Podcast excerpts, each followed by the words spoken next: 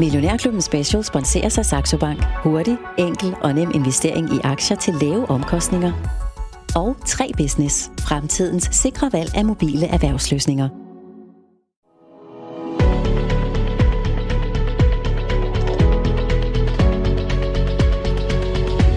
Velkommen til Millionærklubben Special med Bodil Johanne Gansel. Hvordan får man 400.000 mennesker til at gå i takt? Altså ikke på den der marsagtige kommandostyrede måde, men på en måde, så man bliver i stand til at skabe sammenhæng, overskud, vækst og fremdrift i en børsnoteret virksomhed. Det skal det blandt andet handle om i denne Millionærklubben Special, hvor jeg har fået besøg af Jakob Aarup Andersen. Velkommen til, Jakob. Mange tak. CEO i ISS Servicevirksomheden, som altså har de der mange, mange medarbejdere.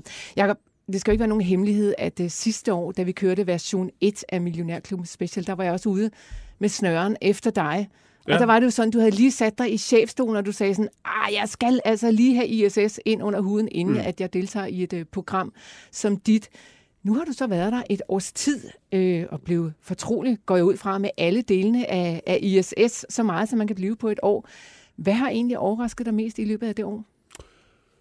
Uha, jeg vil sige, øh, der har været mange overraskelser. Mm. Og det er der jo. Altså, man kan sige, at det at, at, at, at komme ind udefra, du har et billede af virksomheden, og det viser sig ofte, at der, der er ting, der er bedre, og ting, der er værre. Altså, den, den største positive overraskelse, det har været, det har været mennesker. Øh, og det kan lyde som en kliché, men det er faktisk ikke en kliché. Øh, som du selv sagde i introen, så har vi 400.000 kollegaer.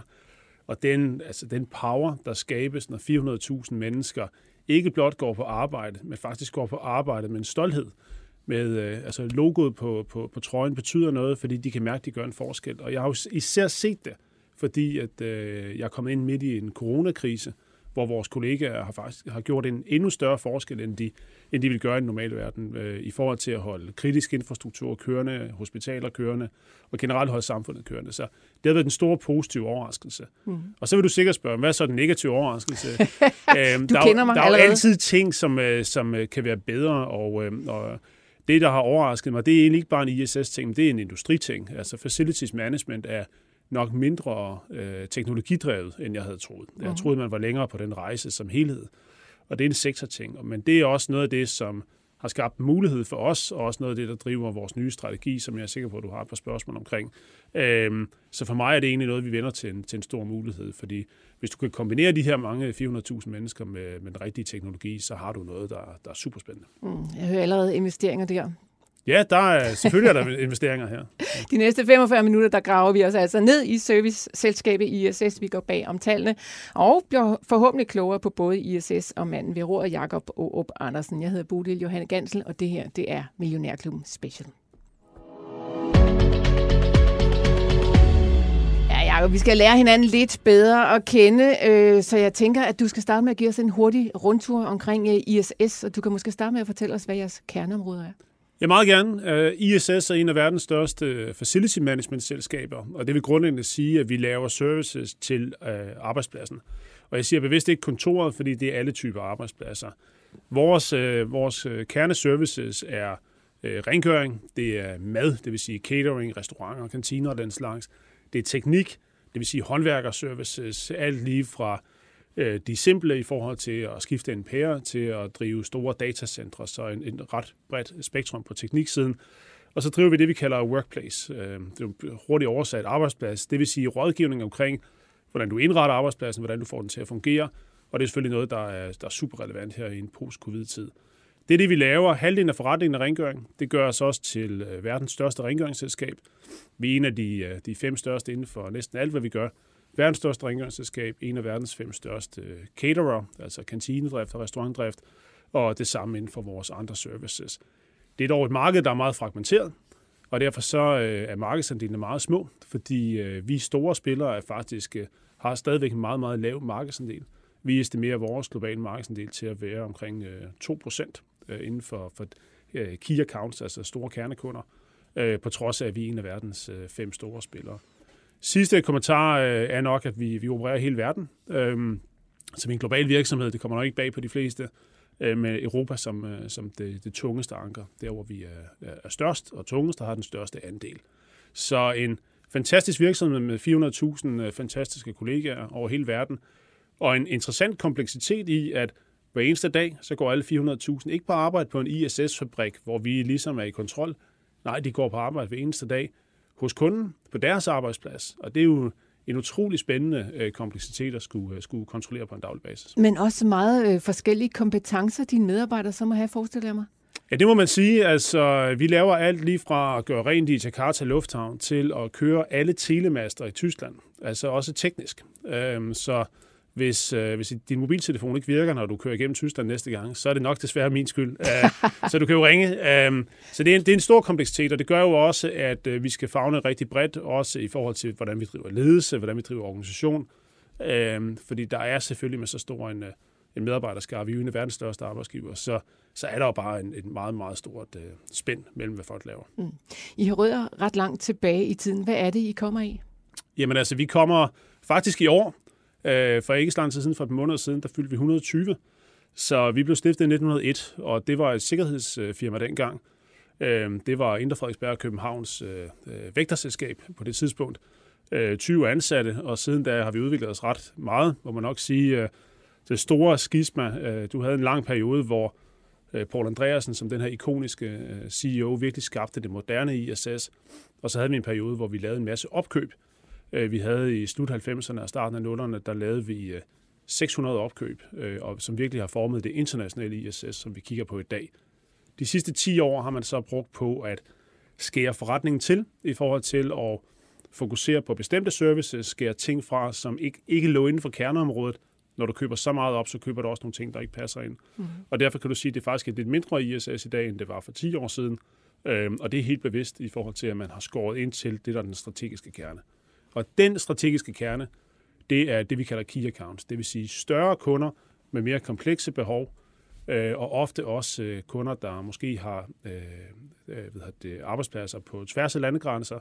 Øh, nogle af vores største kunder, jamen, de opererer i 40-50 lande, og vi laver alt for dem på arbejdspladsen i alle de lande. Så vi har bevæget os op, og det gør også, at vi konkurrerer med nogle bestemte globale spillere på, på de fleste af de kunder, vi, øh, vi, øh, vi kæmper om. Og nu sidder du jo så altså øh, for bordenden i en øh, moderne virksomhed, men der er jo selvfølgelig, som du siger, en masse historie, du tager med øh, ind i at drive virksomheden videre. Hvad vil ja. du sådan vurdere, altså når du kigger tilbage på den historie, hvad har så været de væsentligste milepæle for ISS?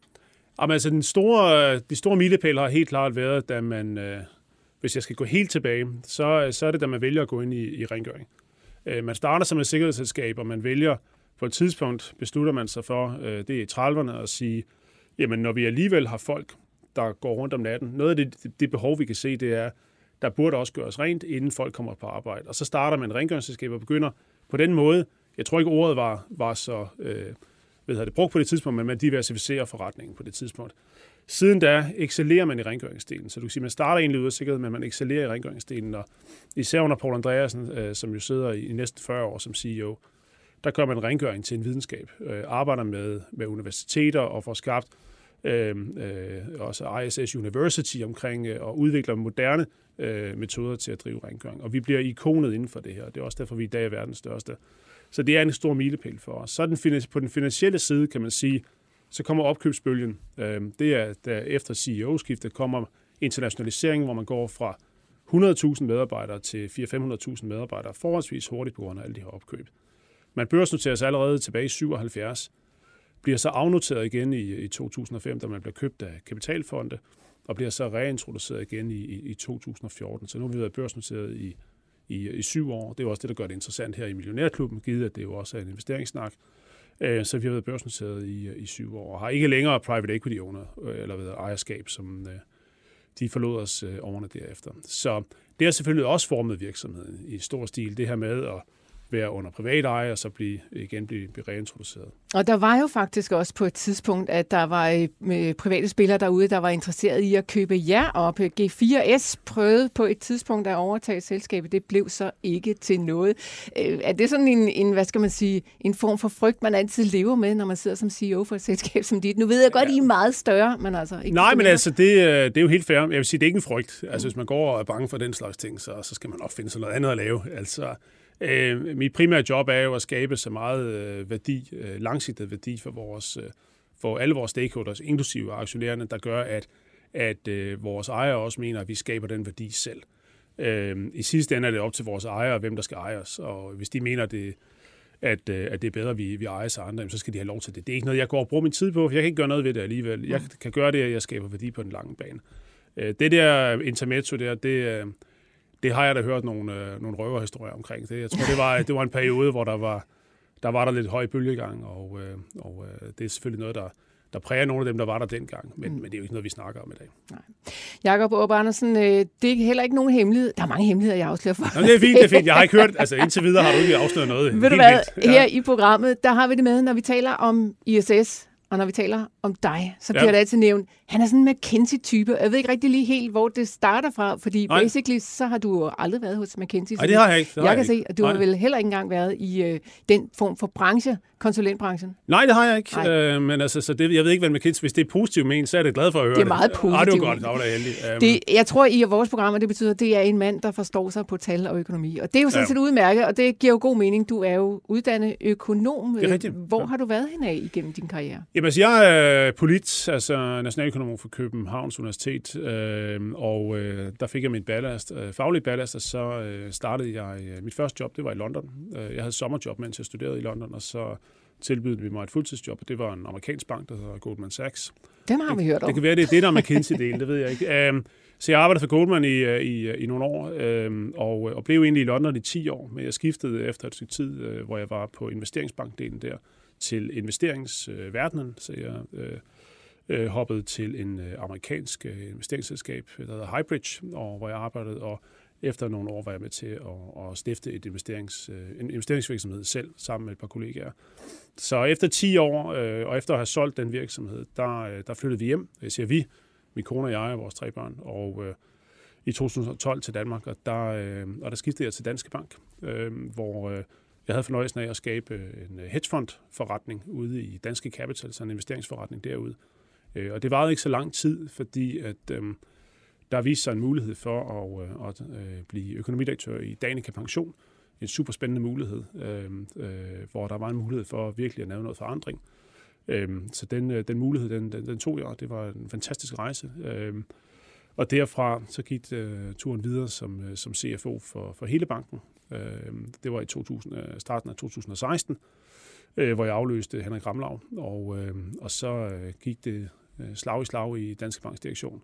Jeg nåede både at være CFO, men også at være chef for Wealth Management, og nåede også at være chef for banking her til sidst, inden jeg forlod til ISS. Jeg var faktisk CFO to gange, mm. da jeg også blev bedt om at, at tage den på en interim basis. Så begivenhedsrig år der i Danske Bank. Det så var det sidste sådan. år, jeg rykkede til ISS. Øh, og jeg tænker også, at ja, altså, det er jo nok fra Danske Bank, at de fleste mennesker trods alt øh, kender dig. Det er ja, det tænker du har slået, ja. slået dine folder vi skal tale, jeg skal lige stille dig et par enkelte spørgsmål om det, men ja. inden øh, vi når dertil, hvorfor blev det egentlig finansvejen, at du gik? Altså, hvorfor blev det overhovedet Goldman Sachs, du startede med at kaste over? Jamen altså, øh, nu vil jeg gerne stå her og sige, at jeg havde en karriereplan, og lige siden jeg var 12 år, der var det det, jeg skulle, og så videre. Det, det var det egentlig ikke. Jeg brugte øh, faktisk størst i min gymnasietid på filosofi, og jeg havde aldrig nogensinde forudset, at jeg skulle lave det her.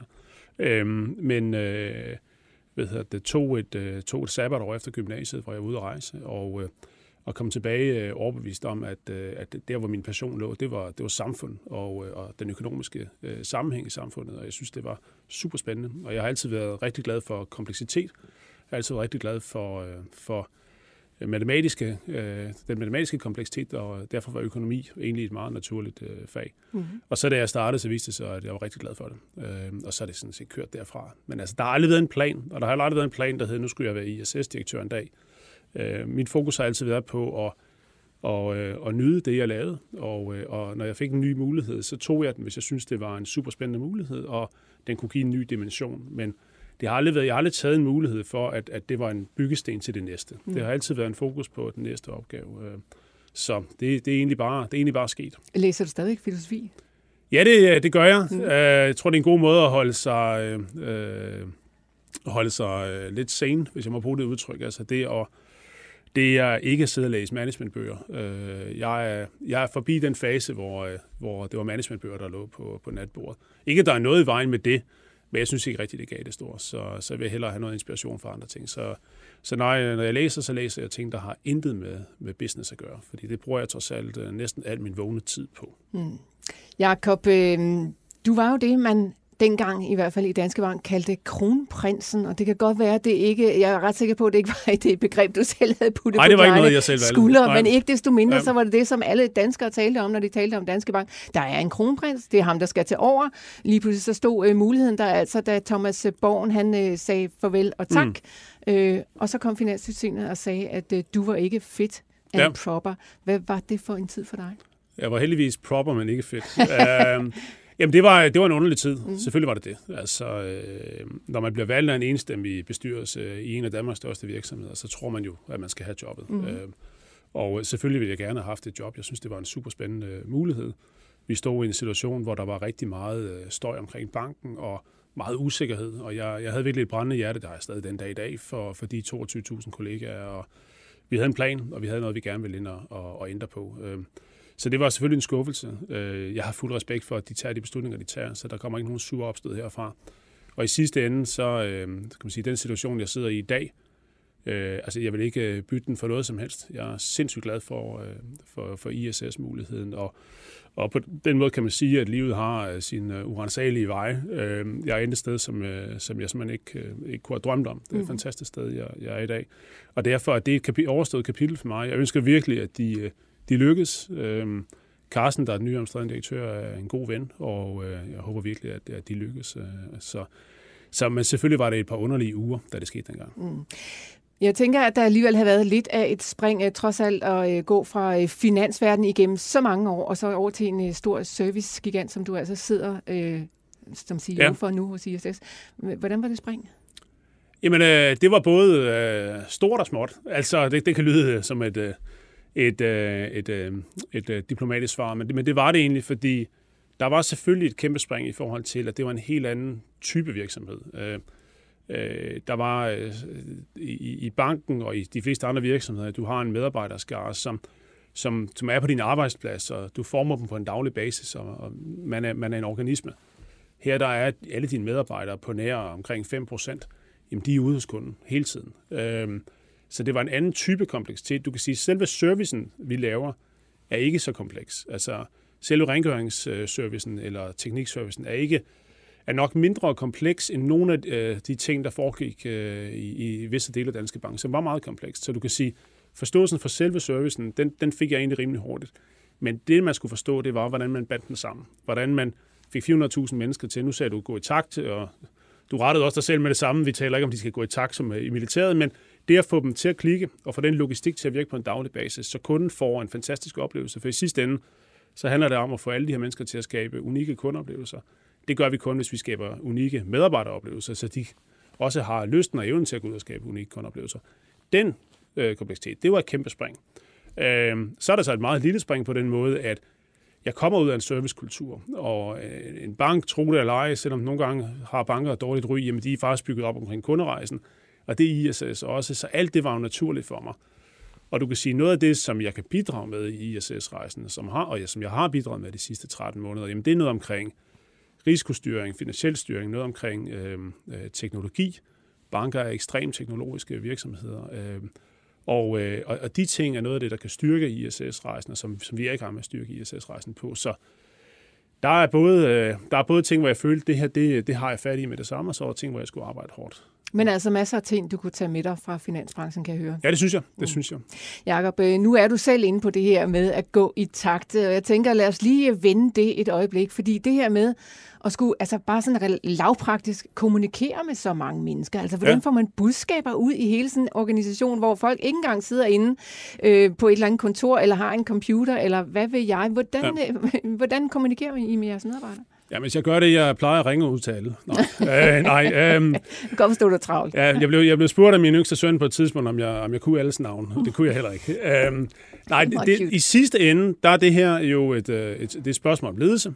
Øh, og, og jo flere mennesker du har, jo mere handler det om, at du er virkelig skarp på din kommunikation. Så jeg kommunikerer jo med, med, med alle de her kollegaer gennem lederlaget. Øh, jeg har 40.000 ledere i ISS. Det vil sige, det er de her 40.000 ledere, som jeg skal påvirke, skal skabe en ensretning i forhold til den måde, vi kommunikerer på. Og det vil sige, at min kommunikation ud til de andre 360.000 foregår jo i høj grad gennem lederne. Det er den daglige ledelse. Og der har vi så, vi kom med en strategi i december sidste år, der hedder One ISS. Den har vi kaskaderet til forskellige niveauer øh, også. Der er en kompleksitet, hvis du sidder i direktionen eller lige omkring direktionen, som er anderledes, end hvis du er i frontlinjen i, i, øh, på Indonesien, som et godt eksempel. Og der har vi skabt rigtig meget fokus på øh, øh at, at kaskadere den ned til at være relevant for de mennesker, og så deres nærmeste ledere også kan kommunikere den. Så jeg bruger rigtig meget tid på at kommunikere til lederne. Vi har øget kadencen, kommunikationskadencen øh, massivt. Øhm, og øh, det vil sige, at jeg på en månedlig basis har videoblogs til alle ledere i ISS. Øh, der er town halls til alle ledere i ISS. Vi har en række forskellige kommunikationsværktøj. Også ikke kun mig, men også den øvrige direktion, der har forskellige sessions, der gør, at vi hele tiden rammer med de samme budskaber. Og faktum er, at det øjeblik, at jeg er træt af at give et budskab, det er der, det begynder at nå ud. Øhm, så du er nødt til at gentage, og du er nødt til at gentage, og du er nødt til at gentage. Og det er især fastheden i den, den stringente kommunikation, som er vigtig. Så klar kommunikation og kommunikation gennem lederne. Og i sidste ende drejer det, her om, led, drejer det sig om lederskab. Ikke kun mit lederskab, det drejer sig om de her 40.000 mennesker, at de driver de deres lederskab på en måde, hvor de får de rigtige budskaber igennem. Vi lavede et narrativ øh, omkring strategien, som hed Stronger, Simpler, Closer. Og det var et narrativ, som gjorde, at man kunne bygge alt kommunikation på frontlinjeniveau op omkring det her Stronger, Simpler, Closer. Så når du, nu brugte jeg rengøringsmedarbejderne i Jakarta Lufthavn for øh, et, et, et, et par minutter siden, den kollega skal jo, være, skal jo kunne forstå alt i en kontekst, der hedder Stronger, Simpler, Closer. Alt det, der rammer den kollega af forandring på grund af alle de ting, vi laver, det skal enten gøre, give vedkommende et af de tre parametre. Og det kan, de, det kan de forholde sig til. Og de kan også forholde sig til, at de er en del af den løsning. Det er jeg, min fornemmeste opgave, det er at aktivere de her 400.000 mennesker i eksekveringen af den strategi. Mm. For så kan vi opnå rigtig meget. Men hvordan sikrer du dig, at det så rent faktisk når ud til de medarbejdere? Nu tænker jeg ikke på det praktiske niveau, men altså når man har medarbejdere i hele verden, så er der jo gigantisk store kulturelle forskelle, ja. altså på hvordan man normalt kommunikerer til sine medarbejdere. Jeg tænker, en virksomhed i Indonesien øh, øh plejer sikkert at tale på en anden måde til sine medarbejdere, end du ja. gør her til, til medarbejdere i, øh, i Danmark, som du har været vant til. Ja. Øhm, og jeg har selv eksempler på... Øh, du ved, franske ledere, eller hvad vil jeg, som er en helt anden type, og, og, ja. og når de taler til deres danske medarbejdere, så går det nogle gange fuldstændig skævt. Altså, hvordan sikrer du dig, at det ikke sådan, ja, øh, ryger af sporet? Ja, altså for det første, så, så drejer det sig om, hvilke ledere vi har i de enkelte lande. Altså, øh, fuldstændig enig i det, du siger. Der er jo ingen tvivl om, at der er forskellige virkemidler, der virker i forskellige lande. Der er ingen tvivl om. Altså, hvis jeg som et eksempel stillede mig op med min danske øh, letter ironiske humor og, og lavede en town hall på den måde til et globalt publikum, så vil det falde fuldstændig til jorden, og øhm, øh, dele af vores organisation vil øh, nok være fornærmet, og andre dele vil simpelthen bare være forvirret over, hvad det var, jeg prøvede at kommunikere. Så selvfølgelig har du brug for ledere, der forstår den kulturelle kontekst. Men i den forbindelse, så er der et anker, som er ufravigeligt i min ledelse, og det er, at alle ledere i den her virksomhed, de skal have et dybt anker omkring værdibaseret ledelse. Og det vil sige, at vi skal komme fra de samme værdier, og vi skal være enige om, hvor vi skal hen. Al min ledelse, lige meget om det er min, min ledergruppe i Indonesien, eller om det er min direktion på globalt niveau, ja, altså, de er skåret ud fra én ting, og den, det er værdibaseret fundament, som vi alle sammen er enige om. Hvad er det for nogle værdier, og hvad er det for nogle, øh, noget adfærd, som kendetegner os som ledere, og samtidig skal være enige om, hvor vi skal hen. Det vil sige, at nogen vil kalde det purpose, men den retning, vi alle sammen er enige om. For hvis du har det fundament, så ved du også, at du i udførelsen kommer til at få mange forskellige kulturelle måder at udføre det på, men det foregår med de samme værdier og de samme, det samme adfærd. Og det er vigtigt for mig, for du nævner nogle lande, hvor der er ingen tvivl om, at hvis vi får de forkerte ledere ind, så kan vi også drive en forkert adfærd. Vi har 55.000 kollegaer i Indonesien. Øh, det er et ekstremt vigtigt land for os. Vi har en fantastisk landeschef. Selvfølgelig er der ting, der foregår i Indonesien i forhold til den måde, ledelsen drives på, som vil foregå anderledes på Budingevej i København, hvor vi har hovedkontoret. Men jeg er ikke sekund i tvivl om, at den ledelse er, er skåret på den rigtige måde i forhold til deres værdier. Jeg læste en artikel, jeg tror det var et, øh, et øh, magasin for Dansk Industri, hvor du siger sådan her, vi skal være syle skarpe på værdier og den generelle adfærd, vi står for. Alle bliver nødt til at være enige om vores mål og vores redskaber, og det er jo så den opgave, som det var da meget heldigt, det var nogenlunde det, jeg sagde daglig basis. Ja, ja. De der værdier, kan du altså udfordre det, eller udfolde dem lidt nærmere for os? Jamen altså, øh, vi går meget op i, øh, vi taler om trust og integrity. Uh, altså det vil sige det, at øh, du, at du altid agerer med stærk integritet. Der er altid utrolig meget, uh, ved hedder det, vi, vi arbejder med det her parameter, der hedder trust i alt, hvad vi gør. Vi skal kunne stole på hinanden. Uh, og så er det en adfærd, hvor vi er transparente. Og de, de tre elementer er super vigtige for mig. Hvis du kombinerer de kerneværdier, at vi opererer i en organisation, hvor der ikke er noget politik, der er rent transparent, vi kan stole på hinanden, og alting foregår med integritet, når du har valget mellem A og B, hvis der er en gråzone, så, så, så er svaret jo altid, at du, du fravælger gråzonen. Altså jeg plejer at sige, if you're in doubt, you're not in doubt. Hvis du har nogen som helst tvivl, så er du selvfølgelig, så er der ikke nogen tvivl. Um, så du har nogle kerneværdier der, og så har du nogle, nogle sådan, ledelsesmæssige driver, som er rigtig, rigtig vigtige, når jeg taler værdier. Og det er positivisme, og det er energi, og det er ambition. De tre ting er rigtig vigtige for mig. Det driver alt, hvad jeg gør. Jeg taler om organisationens hjerterytme. Øh, vi skal have en meget høj hjerterytme, det vil sige, at vi skal, der skal tempo på organisationen. Øh, og det skal ske, så den høje energi skal kombineres med positivisme. Det vil sige, der skal ikke lægges en negativt pres på, på vores øh, organisation, der skal lægges et positivt pres på organisationen. Og med det kommer ambitionsniveauet. Jeg er meget ambitiøs, og det er de teams, jeg bygger også. Vi vil gerne være øh, højt performende, øh, men vi vil være det som et team. Øh, du kan sammensætte individer, en gruppe af individer, som er meget ambitiøse på egne, øh, øh, i forhold til deres egne karriere, i forhold til deres egen målsætning, og du får en forfærdelig kombination, og du, du skaber også de forkerte resultater på den lange bane. Jeg er meget fokuseret på teamdynamikken i vores ledelse, og så er jeg meget fokuseret på, at alle kommer med de samme værdier, men de skal have det her drive. Det er det positive drive. Så vi lægger positivt pres på os selv og vores organisation for at drive et højere tempo. Øhm, det er det, vi driver. Og så kan du sige, så laver vi masser af fejl. Men de fejl, vi laver, bringer vi så til bordet, og vi løser dem sammen. Øh, jeg holdt en øh, tale på min første arbejdsdag, øh, 1. September sidste år. Der samlede jeg, det var inden jeg helt forstod, at jeg havde 40.000 ledere, der bad jeg mig om at samle alle mine ledere. Og så fik jeg ved, at der er 40.000 på kaldet, så gik det op for mig, at der, der, der var mange ledere at lede. Men, men der, det var min introdag, det var den første dag, jeg kom ind, og øh, alle var spændte på, nu kom øh, der nok nogle målsætninger omkring, hvor skal vi være om tre år, om fem år osv. Det er, som du selv siger, det var en finansmand, der kom og så videre. Øh, jeg talte i tre kvarter om værdier, og hvad jeg forventede af dem som ledere, og hvad jeg, hvilken virksomhed at vi skulle skabe sammen. Vi bygger på et super stærkt fundament.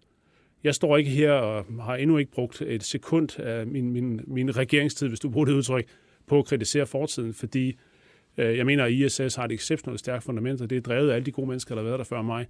Men vi skal tage det, og skal vi bygge det næste niveau. Mm. Øh, fordi den strategi, vi så kom med et par måneder senere, var lige netop bygget på det fundament. One ISS er ikke, et, øh, det er ikke en titel, vi fandt på lige overnight. Nu skulle vi lige, det lyder godt, One ISS, det lyder sikkert. Nej, det handler i høj grad om at tage den her organisation, som har været meget, meget drevet af de enkelte lande. Du kan kalde det silo-fokuseret, øh, med et globalt overlay på toppen, og så sige, nu, nu driver vi faktisk en, en, en virkelig integreret global matrixorganisation. Og det vil sige, kulturelt skal vi som ledere fagne teamet, et team, der er 400.000 mennesker. Og det kræver nogle værdier. Det kræver, at du tager de rigtige valg, når du står i de svære situationer. Det er jo ikke under festtalerne, eller når det går godt, at det er svært at have de rigtige værdier. Altså, der kan vi alle sammen opføre os ordentligt. Men det er, når vi er under pres. Og vi var under pres sidste år. Der er ingen tvivl om, da jeg kommer ind, det er midt i en pandemis øh, første halvdel. På det tidspunkt håbede vi nok alle, det var den sidste halvdel. Øh, men, men det, var, det var midt i pandemien. Vi havde lige haft et kæmpe cyberangreb i ISS, og vi havde nogle operationelle problemer med nogle øh, historiske kontrakter. Så det var svært der. Og der var det især vigtigt, at man tog de rigtige beslutninger. Det var meget langt svar. Det var meget langt svar. Ja. Lad mig dykke ned i nogle af elementerne. Du ja. sagde, at I selvfølgelig også laver nogle fejl. Hvad er det for nogle fejl, I laver? Jamen, vi laver masser af fejl. Øhm, Ja, og jeg, en organisation skal have lov til at lave fejl. Organisationer, der ikke laver fejl, de er tydeligvis ikke ærlige over for sig selv. Øhm, jeg tager som leder tager jeg hundredvis af beslutninger i løbet af en måned, og der er masser af dem, der er forkerte. Øhm, forhåbentlig tager jeg de beslutninger, tager jeg de rigtige beslutninger baseret på det grundlag, der lå foran mig, og så viser det sig, at de ikke var de rigtige bagefter. Mm. Jeg er som leder, er jeg formet af rigtig mange af de fejl, jeg har begået gennem, øh, gennem tiden. Øh, og jeg mener, at, øh, at hvis ikke du er det, så har du også en, øh, så har du, så har du i hvert fald ikke fået det fulde potentiale ud af dig selv. Så det, der er vigtigt for mig, det er at skabe en lærende organisation. Øh, en lærende organisation, det er en organisation, der når de begår fejl, eller når de taber, øh, hvis vi taber en kunde, eller hvis vi taber et udbud osv., en lærende organisation, den sætter sig ned i lokalet bagefter, og så kigger de på hinanden og siger, okay, hvorfor tabte vi? Og hvordan kan vi undgå, at vi taber næste gang? Og den lærende organisation for resten, når de vinder, sætter sig også ind i det samme lokale og siger, okay, vi vandt, men lige nu, der vil alle de der, de, de vil gerne slå os næste gang. Så hvordan hæver vi niveauet igen næste gang? Mm. Og en lærende organisation, den opstår, når folk føler en sikkerhed, i, at når de går ind i rummet, så handler det kun om at forbedre virksomheden og holdet som helhed, og det handler ikke om at skyde efter personen. Og det har jeg brugt rigtig meget tid på de første 13 måneder på at skabe et rum i min ledergruppe og i den bredere ledergruppe, top 400, hvor folk føler, at de kan faktisk sige det, de mener. Det gør, at vi har fået skabt et rum, hvor øh, der er nogle gange en, øh, altså, der, der er godt kul på diskussionerne, og folk tager nogle, øh, nogle alvorlige slag øh, i plenum, fordi de ved, de kan, og fordi de ved, at alle går efter sagen, de går ikke efter personen. Og det er rigtig, rigtig vigtigt. Jakob Borup Andersen, jeg har det altid lidt øh, tvetydigt med ledere, der står og siger, at man må gerne lave fejl og alt det Ja. der, fordi vi ved jo godt, at i sidste ende, så handler det om, hvis man laver fejl, der er så grælde, eller hvis man gentagende laver fejl eller et eller andet, så ryger man ud. Altså magtforholdet mellem leder og medarbejder er jo simpelthen så ulige, det giver sig selv. Ja. Øh, Så når jeg hører dig stå og tale om alt det der, også med tillid, og jeg kigger ud på en verden her i 2021, hvor vi har et hav af sager, der vælter ud af skeletterne fra alle virksomheder. Ja. Øh, øh, lad mig bare sige MeToo, fordi så ved vi alle, hvad vi taler om. Ja, Men om der er, jo, ja. der er Ja. alt muligt Ja. andet jo, som simpelthen... Øh, altså, man, man, man tænker jo, okay, det sejler jo rundt i den, det der erhvervsliv. Ja. Øhm, hvordan, altså, så kommer det bare til at lyde lidt som sådan noget corporate bullshit, du står Nå, men endelig, lad os, lad os tage den. Ej, øh, fedt, du siger det. Det viser også, at vi har et rum her, hvor vi kan tale frit. Det er jeg glad for. Nej, men, men, men altså for det første, Øh, jeg tror, altså, hvis du skal tage- metaniveauet, jeg tror ikke, det sejler i dansk erhvervsliv. Jeg tror bare, at vi faktisk er nået til et punkt nu, hvor man kan tale om de ting, der er forkerte, og de ting, der, der, der ikke burde ske i virksomheder. Jeg tror sådan set ikke, at, øh, at øh, det, globale erhvervsliv er mere eller mindre fejlagtigt i dag, end det var for 10, 20, 30, 40 år siden. Altså når jeg taler med kollegaer, der har været i, i, i, virksomheden rigtig lang tid, eller har været, om det hvilken arbejdsplads, jeg, jeg sådan set refererer til, jamen der er jo sket rigtig mange ting historisk i alle typer virksomheder, som man bare ikke talt om. Mm. Nu taler man om dem. Og så kan man selvfølgelig have en debat om, øh, er det de rigtige debatter, der bliver bragt frem og så videre. Altså, øh, det, det har jeg ikke nogen holdning til. Men det, du refererer til der, nu skal vi lige skære den meget skarpt. Det, du refererer til der, det er jo ikke fejl. Altså, hvis der er nogen, der er blevet krænket på en arbejdsplads, øh, nu sagde du MeToo, altså hvis der er foregået øh, seksuelle krænkelser osv., det er jo ikke en fejl. Øh, hvis der er begået øh, bedrageri, eller folk har taget kassen, eller, det er jo ikke en fejl. Altså, det, det skal selvfølgelig have konsekvenser. Det, kan vi, det behøver vi slet ikke stå og diskutere. Når jeg taler om fejl, så er det fejl, hvor vi går i en retning, og det viser sig, at det var forkert. Øh, rigtig de fleste virksomheder, jamen, øh, så, så får man ligesom dækket den af, så taler vi ikke mere om det. Vi prøver måske endda internt at fortsætte med at sige, at det her det var en succes, selvom alle kan se, at det der det er ikke en succes. Jeg taler om, at vi skal have en organisation, der åbent rejser, øh, hæver hånden og siger, okay, det der, det gik bare ikke. Vi lukker det ned, vi prøver noget andet. Our bad. Vi tog beslutningen på et oplyst grundlag. Baseret på det her faktum, vil vi have taget den samme beslutning i dag? Ja, det ville vi. Okay, så er det, så er det hvad det er. Og så lærer vi af det, så kommer vi videre.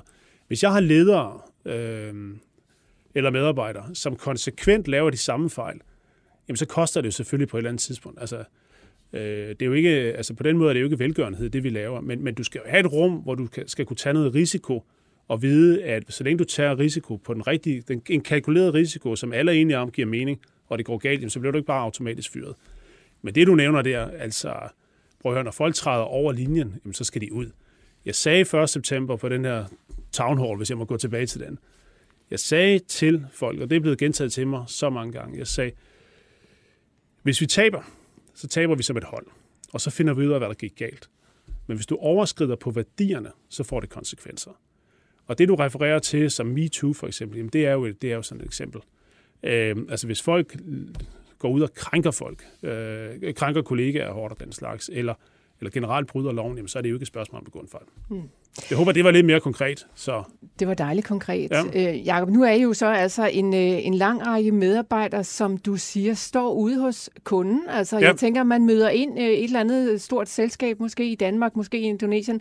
Man laver mad til dem hver dag. Man, møder, øh, man kender de kolleger, som er på den givende arbejdsplads. Hvordan sørger du for, at folk de bliver ved med at føle, at de er ISS-medarbejdere, og ikke sådan tilfældigvis jeg ved ikke, hvor I står henne ude hos Tryk, eller et eller andet sted, øh, en anden type, steder, type ja. medarbejder. Jamen, det er, det er jo et af de store øh, daglige øh, gørmål for os. Altså, øh, jeg har man kan sige, jeg er måske lidt tvetydig omkring, omkring lige det dilemma, hvis du siger det på den måde, fordi at en stor del af det, som er, er styrken i vores model, det er jo, at vores kunder oplever, at medarbejderne, ISS-medarbejderne, føler et ansvar for deres virksomhed. Og øh, jeg bliver faktisk rigtig glad, når jeg er ude øh, og besøge øh, øh hvad det, vores kunder, og det bruger jeg rigtig meget tid på. Og jeg møder ISS-kollegaer øh, hos kunden, der siger vi om virksomheden, de arbejder for. Det er helt genialt. Fordi det koncept, vi, øh, vi, vi fokuserer på, det er det, vi kalder self-delivery, altså hvor vi selv leverer øh, servicene. Der er fem store spillere inden for den her industri, og vi har specialiseret os i at sige, prøv at vi leverer med vores, vores egne kollegaer. Det er vores egne folk, som vi selv har øh, uddannet, som, som, som kommer med den rette korps, og som føler, de er en del af, af et, et, et bredt team i ISS. Det er dem, vi leverer. Vi, øh, nogle af vores største konkurrenter, der er ikke nogen kritik af den model, det er bare en anden model, jamen de, øh, de har underleverandører, der så kommer og leverer selve servicen. Det er meget vigtigt for os, at et, du oplever ude hos kunden, der oplever kunden, at det er et team, der kommer, lige meget om de arbejder i rengøringen, eller i kantinen, eller teknikken, eller receptionen, eller hvad de laver, så er det et team, der arbejder sammen, og de skal også føle, at det er deres hus. Altså det her koncept, øh, My House, at de, øh, de føler et kæmpe ansvar for kunden og for kundens øh, hverdag. Det er, altså, det, det er jo det, der går op i en højere enhed. Når jeg står med en ISS-kollega, øh, der fortæller mig om, hvilken forskel han eller hun gør på kundens øh, strategi, og har en forståelse for, hvad der er, kunden vil opnå, øh, det er super vigtigt. Millionærklubben Special sponserer sig Saxo Bank. Hurtig, enkel og nem investering i aktier til lave omkostninger. Og 3 Business. Fremtidens sikre valg af mobile erhvervsløsninger.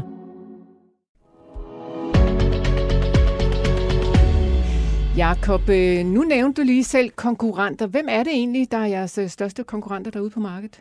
Jamen altså, globalt set, så er vi op imod øh, øh, fire spillere. Øh, der er to, der kommer fra ejendomssektoren. Øh, det er CBRI og, og JLL, som de hedder. De to, som er fra?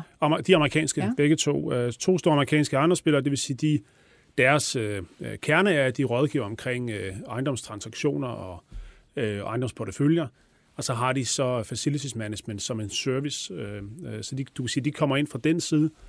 Og de to andre konkurrenter, globale konkurrenter, det er Compass fra England og Sodexo fra Frankrig, som også er globale. Øh, men de kommer fra madsiden, så deres kerneforretning, det er catering eller restaurantdelen. Øh, og så har de så de andre services også. Du kan sige, hvis de stod her og beskrev os, så vil de sige, at ISS, de kommer fra rengøringsdelen, hvor det er den største del af deres forretning. Øh, så på den måde kommer vi egentlig fra, fra forskellige vinkler. Vi har alle sammen alle services, øh, men, men, men det, er, det er de vinkler, vi kommer fra. Så har vi selvfølgelig lokale konkurrenter. Øhm, der er 100.000 vis af spillere inden for den her sektor. Det var også det, jeg sagde med, hvor fragmenteret industrien er. Øh, og vi har regionale, gode, stærke regionale konkurrenter. Øhm, Mighty i England. Her i Norden vil det være sådan en som Core, øh, øh, svenske Core, som også er i alle fire nordiske lande. Gode konkurrenter, øhm, så der er de her regionale spillere også. Men når, når kunden når en vis størrelse, så er det grundlæggende set de fire navne, jeg lige nævnte, som vi møder hver gang. Og så siger du altså, at I har kun 2% af det globale marked. Ja. Øh, er det tilfredsstillende? Altså nej, jeg vil altid gerne være større, øh, så længe det er den rigtige vækst, vi har. Men, øh, men når vi har 2%, så er vi også en, øh, en top 3-spiller, skal man bare huske. Øh, og det siger jo noget om, at, at det her det er et utroligt fragmenteret marked. Og det er jo også det, der skaber muligheder på den lange bane. Øh, Øh, lige nu er ISS øh, i, en fase, hvor vi er på vej ud af sidste års utrolig hårde år. Øhm, og øh, det kunne sige, at vi er midt i en turnaround, som forhåbentlig snart er noget, vi, vi, kan, vi kan sætte et grønt flueben ved siden af. Øh, samtidig med det, at vi er ved at bygge en, en, den nye strategi. Øh, strategien kom ud i december, og vi vil eksekvere på den i forhold til at skabe en ny øh, operating model, det vil sige den måde, vi vi driver vores globale forretning, som skal gøre os øh, stærkere og skabe globale synergier. De to ting til sammen skal gøre, at vi kan drive mere markedsandel, og selvfølgelig på den lange bane betyder det også, at vi, når vi er på plads især med turnaround-delen, at vi kan begynde også at, at lave opkøb. Øh, for der er selvfølgelig nogle kæmpe muligheder øh, i det marked. Lige nu er det ikke opkøb, der er, der er det store tema for os. Vores fokus er at få lavet den turnaround, vi har lovet, blandt andet vores ejere og aktionærerne. Men på den lange bane er der jo nogle kæmpe muligheder i forhold til at konsolidere øh, det her marked. Men vi er nødt til at tage et skridt ad gangen. Og så er det vel de store kontrakter, som for alvor fylder øh, hos jer. Øhm, forsvaret var jo en af dem, I måtte øh, sige farvel til. Hvor sårbar er en virksomhed så jeres i forhold til, når I sådan, så mister eller siger farvel øh, i forhold til sådan kontrakter? Ja, men altså, øh, ingen tvivl om, at øh, de allerstørste kontrakter, jamen altså, øh, det, det, det skaber det, jeg tror, man vil kalde punktrisiko. Det vil sige, at du kan gå ind og tabe en kontrakt, og så fluktuerer din, din omsætning på det. Øh, vi er jo en virksomhed, der har omkring 70 milliarder kroner i omsætning, så selvfølgelig er forsvaret jo en kæmpe kontrakt. Det var 500 millioner. Øh, det er stadigvæk under 1% af vores omsætning, øh, skal vi huske. Men du kan sige, hvis vi går tilbage til tidligere, hvor vi havde rigtig, rigtig mange små kontrakter, så har vi større punktrisiko. Vi gør det jo også af en grund, og det gør vi. Forsvaret er en helt speciel case, og det kan vi sagtens tage et spørgsmål omkring. Men, men generelt, hvis vi kigger på større kontrakter, så gør vi det jo fordi, at så bevæger vi os ind i et, øh, et øh, scenarie, hvor vi reelt kun er et par få spillere, der kan levere. Og det giver os jo en mulighed for at komme med al vores ekspertise. Vi har en, en, øh, en, en meget klar værdi, øh, hvad det, skabelse for vores kunder, når vi kan integrere alle vores ydelser, og kan, også kan håndtere den her store kompleksitet, der bliver på de store kontrakter, fordi det er det, vi er lavet til, det er det, vi er bygget til. Så vi kan skabe værdi for kunderne, og på den måde kan vi også skabe værdi for os selv. Mm. Det er nu en gang, øh, øh, det er den retning, vi er gået strategisk, hvor vi siger, at vi vil gerne have større kunder, mere komplekse kunder, fordi vi mener, at vores ydelser er skabt til, at vi kan skabe noget rigtig værdi for de kunder, og samtidig med det, så er vi ikke i et, et spil, som på de små kontrakter, hvor det kun handler om, ofte kun handler om, hvordan du priser dine enkelte, øh, de enkelte timer, som dine medarbejdere arbejder. Og så, så konkurrerer man lige pludselig på nogle parametre, som vi synes øh, øh, i hvert fald øh, på den lange bane ikke skaber den rigtige værdi for nogen af os. Hvad var det, du gerne ville svare på yderligere i forhold til forsvaret? Hvad var det, du gerne ville udfolde for os der? Nej, der er ikke så meget udfolde. Det er mere for at sige, det var bare en meget speciel kontrakt. Øh, forsvarskontrakten i Danmark var en kontrakt, som på alle måder øh, var skræddersyet til den situation, og derfor ikke et udtryk for, hvordan vi generelt driver vores forretning. Alle kan forestille sig, at det, det typisk ikke er en det er jo ikke en mainstream kunde, det er ikke en kontorbygning osv., øh, og der er blevet begået fejl øh, i den proces. Det har vi også været helt åbne omkring at sige, og begge sider mente, at det gav mening, at vi, øh, at vi lukkede ned, og det gjorde vi heldigvis på en rigtig god måde. Så Men også en vi kontrakt... Vi har forladt hinanden med et smil på læben og sagt, at den, det, det, det er, hvad der sker, men det er godt, at vi kunne finde ud af det på en konstruktiv måde. Trine Bremsen var ude og sige, altså forsvarsministeren, at ISS må levere varen eller gå, og så må de jo altså gå, og det, øh, som du siger, var så noget, I sådan blev gensidigt enige om. Men øh, ja. øh, en ting er kroner og øre. Hvad har det af brandmæssig værdi lige pludselig at skulle stå der sådan øh, malet ud i pressen, og nu bliver man smidt på porten-agtigt? Nå, men øh, altså, vi, var jo, øh, vi valgte jo selv øh, at, at, at tage den her dialog med, med Forsvarsministeriet om, at vi skulle, vi skulle finde en løsning, som alle var enige om. Og Øh, Øh, selvfølgelig er det, øh, det er jo aldrig positivt for et brand, at man, øh, at man har sådan en sag. På den anden side, så har vi fået rigtig meget feedback på, at den meget konstruktive og, og modne måde, at vi håndterede det på, at vi fik forhandlet en god exit, som var god både for vores kollegaer, men også for forsvaret i forhold til, at det hele foregår på en ordentlig måde. Øhm, og dermed er der ikke brændt nogen broer. Det, det har også været godt for vores brand. Så øh, vi kunne sagtens have smækket med døren og øh, lægge mærke til, at der har ikke været noget mudderkastning øh, i, den, i det offentlige rum. Vi alle har været enige på en voksen måde om, at det her det virker ikke, øh, der er begået fejl, og lad os komme videre. Så det, at vi også håndterer, når tingene går dårligt, at vi håndterer det på en ordentlig måde, øh, det er rigtig vigtigt for os. Mm. Jakob Borup Andersen, vi løber ind i de sidste fem minutter, så lad os øh, bruge dem på at kigge lidt fremad og finde ud af, hvor ISS skal hen. Lige her nu, hvor vi står, hvad er det så for nogle udfordringer, som I står med i ISS? Jamen, øh, det, jeg taler rigtig meget om to svømmebaner. Øh, den ene svømmebane, det er vores kortsigtede turnaround. Vi blev ramt rigtig hårdt sidste år, det gjorde alle vores kollegaer i branchen også. Øh, jeg ved godt, når man taler til et dansk publikum, så mange danske virksomheder har faktisk nærmest fået mere omsætning ud af, øh, af coronakrisen. Jamen, vi leverer services til arbejdspladsen, der har været lukket, så er det svært at tjene flere penge. Øhm, vores industri blev hårdt ramt sidste år, så vi er midt i en turnaround-fase, hvor vi skal tilbage på den anden side af covid. Vi skal have løst de her øh, kontraktmæssige øh, problemer, vi havde på et par sager. Det løser vi rigtig fint. Øhm, og så, øh, og så skal vi have, også have styr på vores balance. Sidste år, på grund af coronakrisen, jamen, som så så vores gældssituation øh, værre ud, end den burde. Øh, så det har været en fokus for os. Når jeg står her i dag, så er den her første svømmebane, som vi, som vi kalder den, jamen, den er i rigtig god gænge. Vi kommer øh, fint ud af, ud af covid. Jeg ved godt, at vi ikke er ude af covid, men vi er i en situation nu, hvor virksomheden håndterer covid. Vi har fået genforhandlet de kontrakter, hvor, øh, hvor der var røde tal på grund af covid. Så vi er i en situation, hvor vi har stabiliseret den del. Vi har øh, de her kontraktmæssige øh, situationer, du nævner selv forsvaret, jamen dem er vi også i rigtig gode gænge med. Så generelt føler vi, og gældende, øh, gældssituationen er også signifikant bedre. Så vi føler den første del af turnarounden, hvor vi har sat nogle targets for slutningen af 22, at det er, det er fuldt på plan. Og det bekræftede vi også igen på halvårsregnskabet. Så Det har været rigtig rart, at vi har kunnet stabilisere den del af det, for det gør, at vi kan fokusere vores energi på den anden svømmebane, som jeg taler om, og det er, det er den mere langsigtede strategi, hvor vi gerne vil tage den her stærke samling af lande øh, og skabe en, en, en, en sand global struktur og få de globale synergier, der er ud af, og virkelig få organisationen til at arbejde på tværs. Øh, det, går, det er også i rigtig god gænge, og det vil sige, at min fokus lige nu, det er selvfølgelig på at fortsætte eksekveringen på det. Det kortsigtede pres, der ligges på os eksternt fra, jamen det er, hvor hurtigt kommer folk tilbage på kontoret. Øh, hvad betyder det for vores services? Øh, og der må jeg sige, øh, vi ser folk komme stille og roligt tilbage på kontoret. Jeg tror, for et halvt år siden havde vi alle sammen regnet med, at det var gået hurtigere. Øh, men der var blandt andet en delta-variant og den slags, øh, og det kan vi altså ikke gøre noget ved i ISS. Øh, men vi ser stadigvæk, at folk kommer tilbage på kontoret, de kommer bare tilbage i et andet tempo, end vi måske havde troet for, for et halvt år siden. Så det er en ekstern situation, vi hele tiden skal håndtere. Øh, vi tror på, at næste år, jamen, der er folk grundlæggende set tilbage på kontoret. Og når jeg siger tilbage på kontoret, så er det selvfølgelig i den nye verden, som i høj grad er mere en hybridverden, hvor folk arbejder en til to dage hjemmefra. Men vi kan se indtil videre, at dem, der kommer tilbage, jamen, de har stadigvæk brug for vores services på samme niveau. De har også ofte brug for andre typer services, hvor vi kan gå ind og skabe mere værdi. Så det er egentlig lige så meget en mulighed for os, som det er en udfordring. Internt skal vi fortsætte med at fokusere på at levere den plan, vi har lagt frem. Og så er der jo rigtig mange steder ude i verden, hvor det ser ud som om, at arbejdsmarkedet er gået i stykker på en eller anden måde, ja, Jacob. Man kan ikke, med, der er arbejdsløse rundt omkring, men man kan ikke få tiltrækket folk. Hvordan er det hos jer? Kan I få de folk, I skal bruge? Ja, vi har samme udfordring, som, øh, som du nævner der. Øh, globalt set, så har vi, øh, jeg tror ikke, vi har et land, hvor det ikke er svært at få arbejdskraft. Øh, og øh, og det, det er en udfordring, vi alle sammen har. Heldigvis er vi i en situation, hvor vi kontraktmæssigt er sat op på en måde, hvor de øgede udgifter, der måtte være i forbindelse med det, jamen det er noget, vi deler med kunden. Øh, og, og så er vi så også, du kan sige, vi har jo været vant til, de 120 år, vi har eksisteret, at det er en kontinuerlig øh, proces at skaffe nye kollegaer. Vi ansætter 125.000 om året, øh, fordi vi har en omsætningshastighed, der, der, er, der er høj. Øh, det har man i den her industri. Vi har faktisk den, den laveste af de store spillere. Men det gør, at, øh, at vi har altid været vant til, at vi skal ud og rekruttere rigtig mange mennesker. Så vi har nogle meget, meget skarpe processer omkring det. Ja, det er mere presset lige nu, kan vi håndtere det? Det kan vi også godt. Mm.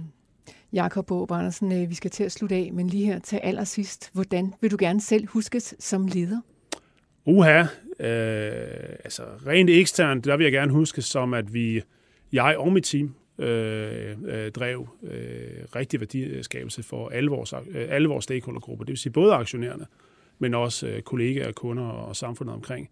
Personligt som leder, Altså, der vil jeg gerne huskes for at være en moderne værdibaseret leder, som øh, drev rigtig meget optimisme og energi og høje ambitioner. Det, øh, det er i hvert fald det, jeg prøver på en daglig basis. Og optimisme og energi, det havde du i hvert fald med her i studiet i dag. Tusind tak, fordi du kom. Jeg hedder Bodil Johanne Gansel. Tak, fordi du lyttede med. Der er meget mere Millionærklubben Special på næste fredag, og hver fredag resten af året. Vi høres ved.